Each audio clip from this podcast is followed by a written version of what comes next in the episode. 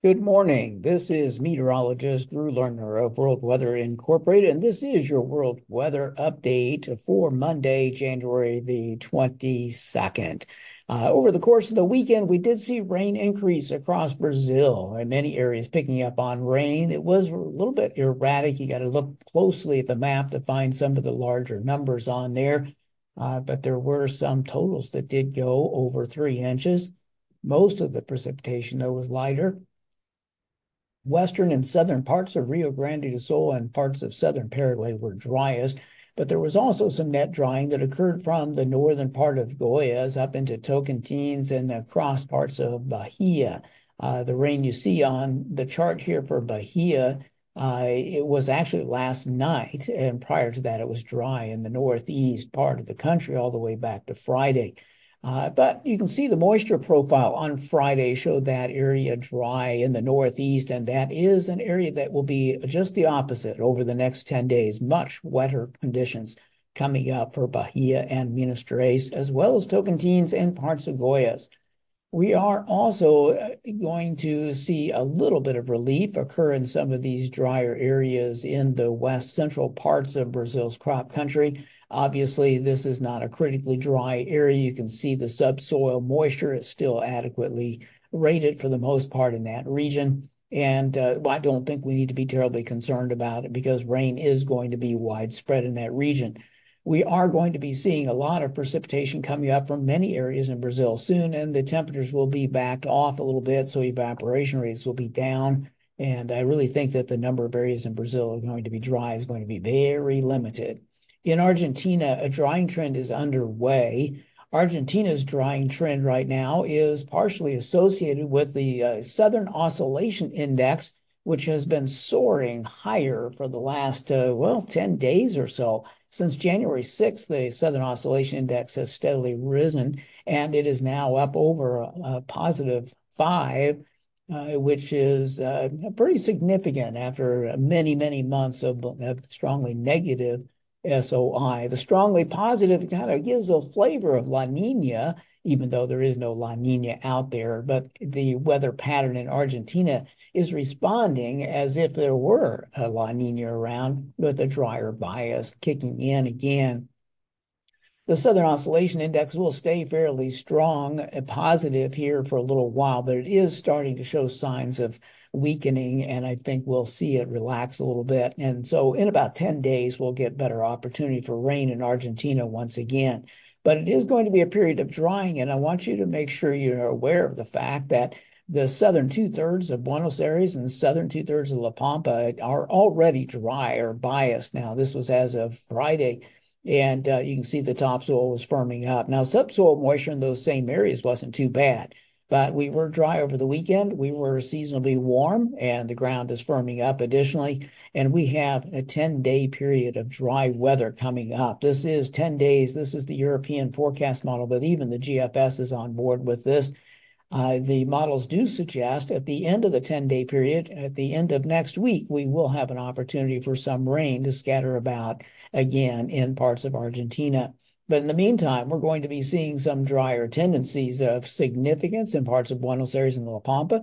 Most of the summer crops are probably going to be able to handle this pretty well, but I'm a little bit concerned about the late double crop soybeans in Buenos Aires because they were just recently planted and the root systems are not very deep.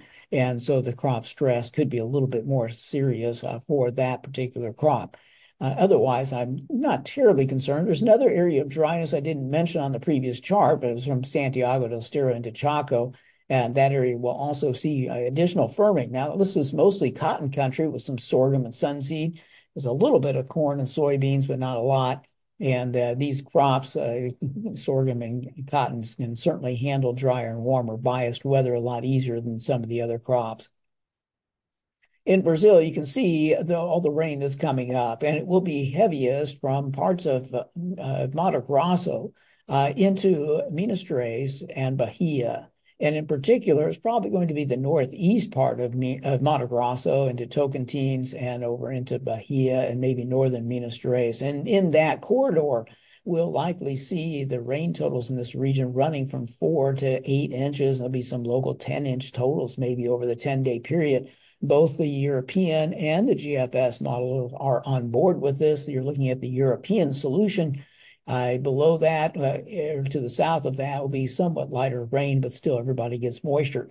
Uh, the one area that we will watch a little bit more closely, perhaps, will be parts of Sao Paulo, southwestern uh, Minas Gerais, and eastern parts of Mato Grosso do Sul, uh, maybe a few uh, county-sized areas in southern Goiás, where the rainfall will be a little bit more limited than in areas surrounding it. Yeah, it might see the ground firm up a little bit at times but there is rain in this region and it will be sufficient to maintain crop development. So really the areas of interest for the next 10 days will be Argentina, southern Paraguay, and western and southern parts of Rio Grande do Sul, as well as Uruguay. Uh, but as long as we get relief coming up at the end of next week, going into uh, uh early February, we should be able to get through this period without any serious impact. The temperatures will be cooler biased in parts of Argentina, Brazil, and Uruguay and Paraguay for this first uh, few days of the outlook. And uh, the rest of Brazil will be seasonable. Uh, southern Argentina gets fairly warm, and it does expand a little bit with the dry bias underway. Brazil, with increase in rainfall, will see those temperatures fairly close to normal. So it's Argentina that will have the warmer and drier tendency for a while. In the U.S., uh, over the course of our weekend, we did see some precipitation develop. Most of this was late in the weekend, occurring yesterday and overnight last night. Uh, rain, freezing rain, and a little bit of sleet and snow uh, were noted in some of this region. Uh, the icy conditions were mostly uh, eastern Kansas, western Missouri, back into parts of Oklahoma. The far western United States did see precipitation occurring uh, with some heavy amounts of moisture in northern California and that did, did reach into some of the northern Sierra Nevada, although most of the northern mountains of uh, California were impacted more significantly than the Sierra Nevada. All right, the temperatures over the weekend did get bitterly cold once again. Our last surge of bitter cold air, uh, identified by this purple line here, or pink, whatever color that is.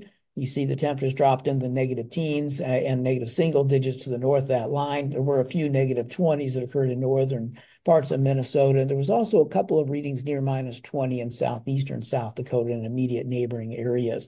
Uh, freezes did occur down to the Gulf Coast again, uh, but not as cold as last week.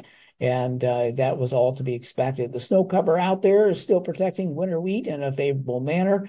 Uh, the areas that are snow free on this chart from uh, parts of the Texas panhandle into southern Illinois. Uh, these areas were not low and cold enough over the weekend to have any kind of new damage. And of course, we've talked in the past about damage potentials up here in the northwestern plains. Uh, and I, am sure that the temperatures over the weekend were near not nearly as uh, damaging potentially to wheat, but relative to that which occurred a little bit earlier this month. So I doubt seriously there's any new damage that came from that. But anyway, uh, you see that the snow cover remains down in the northern delta too. Soil moisture assessment, this was on Friday. Just wanted to point out the wet bias that's present across the Midwest. Still looking at some drier tendencies in the high plains region, both top and subsoil reflecting that. Uh, and uh, with the, the new change in weather coming up that brings moisture in from the southern plains into the Midwest will certainly make the potential for some flooding to be on the rise. We'll look at that in a minute. Temperatures are going to be much warmer this week. This is the first five days. This is the six to 10 day period. And this is the, uh, the latter part of the second week of the outlook.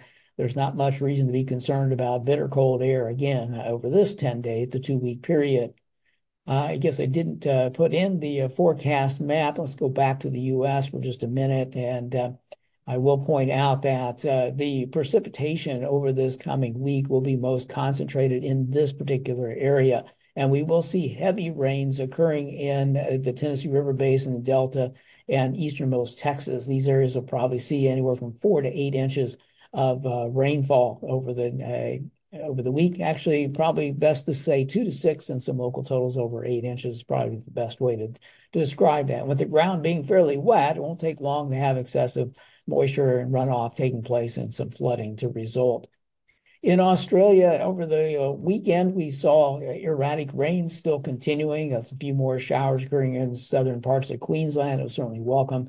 The moisture profile on Friday showed uh, still a large part of uh, Queensland and uh, some areas in northeast New South Wales, summer crops areas, uh, still in need of better precipitation, certainly dryland areas. Uh, there is a tropical cyclone forming out here in the water over uh, open water to the northeast of Australia. System is expected to reach uh, the Queensland coast on Thursday, and then the remnants of the system will work its way back to the southeast eventually. We will see widespread rains occurring across much of Queensland's crop country and a little bit into northeastern New South Wales. There may be some flooding. Uh, this model may be underestimating some of the rainfall. It just kind of depends on how uh, quickly the system moves. I think the Europeans got some heavier rains than this particular model, is the GFS. In Europe over the weekend, uh, we saw an end to the bitter cold. They had some more cold weather around, a lot of low temperatures Saturday morning in the teens and 20s across much of the continent, and even colder in Scandinavia but that did start to back off. And we do have a ridge of high pressure building up across Europe that is likely to suppress precipitation for a bit. You can kind of get an idea where that ridge is going to be located during a big part of the 10 days coming up. Uh, so we will not get more moisture to occur in Spain, Portugal, uh, or even into northern Africa. These areas will all see drier biased weather. Now, North Africa did get a little bit of moisture over the weekend. We'll look at that in a moment.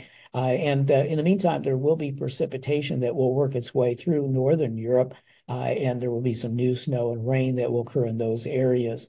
Uh, temperatures in Europe are going to be warmer biased this week and uh, on into the second week of the forecast, way above normal temperatures. So snow will be become more and more confined to uh, the higher elevated areas. In the CIS, uh, some more uh, precipitation occurred during the weekend. There's some missing data here, but uh, we did see some significant snow occur from the Ural Mountains back into Ukraine. Uh, there is a lot of snow on the ground. Please note the, the saturated soil that you see in the upper right-hand corner here. The the, the moisture profile just totally wet all the way down deep into the ground with a lot of snow on top of the ground. Snow cover in Eastern Europe is pretty widespread. Uh, and uh, in a fair amount of the CIS as well. Southeastern Ukraine and Russia's southernmost portions of Russia's southern region are snow free. Uh, and we are going to see warming occurring, especially in Europe, and so we'll likely see a lot of the snow disappear. Thought it would be important to go back and look at the uh, comparative to normal snowpack out there. A big part of uh, northeastern Europe, across a big part of Russia, is still looking at above normal snowpack on the ground. And in case you can't find yourself around here a little bit, the Black Sea is down here. Uh, Caspian Sea is here. Ukraine is just immediately north of that, and most of the significant uh, above normal snowpack is in Russia and mostly north of Russia's southern region, but a uh, pretty large area of above normal snowpack and above normal soil moisture, as we showed before. Uh, the, you can see the other areas. The, the red line that uh, that I didn't draw, but was already on the map, was where the southern extent of snow cover normally is at this time of the year. So the uh, snow is not that great in the middle latitudes. We do expect more precipitation to occur in western parts of the CIS, including Ukraine and Belarus, uh, as we move forward through 10 days. So we're going to put more snow on the ground and continue to perpetuate this pattern. Uh, with the uh, ridge of high pressure being in Western Europe, that means a northwest flow across a, a fair amount of the Western CIS. And that's why most of the precipitation that's going to occur for a while will occur in the form of snow. There will not be any exceptionally cold weather, though. The temperatures are going to continue to be mostly warm biased in a fair amount of, of Russia, and for that matter, a big part of Asia in general. Uh, we do have some cold air in uh, China here uh, that occurred over the weekend, but it's going to be very quick to abate. Uh, China, during the weekend, we saw two areas of precipitation. One was in the Yangtze River Basin, some significant rains occurring down that way. Uh, there was already a wet pocket down there, so it's a little bit wetter now than it was on Friday. Uh, you can see the bitter cold that occurred over the weekend in Inner Mongolia in the far northeast corner of China. Uh, there was also some snow that preceded that event. Most of it was fairly light accumulating across the region. There's really not much to be concerned about in China. There will be more precipitation, mostly south of the Yangtze River this week. And then as we go into next week, uh, the precipitation will come up into the east central areas a little bit. Uh, but again, China's in pretty good shape. and I can't get too excited about any anomalies there. In India, a little bit of precipitation over the weekend in some of the east central areas most of the nation still looking for a significant amount of moisture. The next 10 days don't look very good. Uh, Odisha is probably the only province or the only state that really gets a significant amount of moisture. Reproduction occurs nationwide in February, and the, that's when we definitely need to get some more moisture occur. And the sooner it occurs, the better off these crops might be. They do irrigate some of that crop. In South Africa, uh, precipitation over the weekend was limited. You can see the moisture profile was still a bit dry in some of the western summer crop areas. Uh, the uh, most of the summer crops are produced in this particular region, and uh, the westernmost part of the region is a bit too dry, but it's plenty moist in the east, and we are expecting to see that same trend prevailing with those eastern areas getting uh, sufficient amounts of moisture over the 10 days. The western area is getting some showers, but probably not enough to counter evaporation. In North Africa, you can see the moisture profile on Friday was favorable in north central and northeastern parts of Algeria and far northern Tunisia, and also in the northernmost tip of Morocco. But everybody else is still in need for more moisture. You can see the precipitation over the weekend uh, was was certainly scattered across many areas, but a lot of it was pretty darn light. We still need to see greater volumes of moisture, and that is not coming forth anytime soon with that ridge over Europe. This is meteorologist Drew Lerner.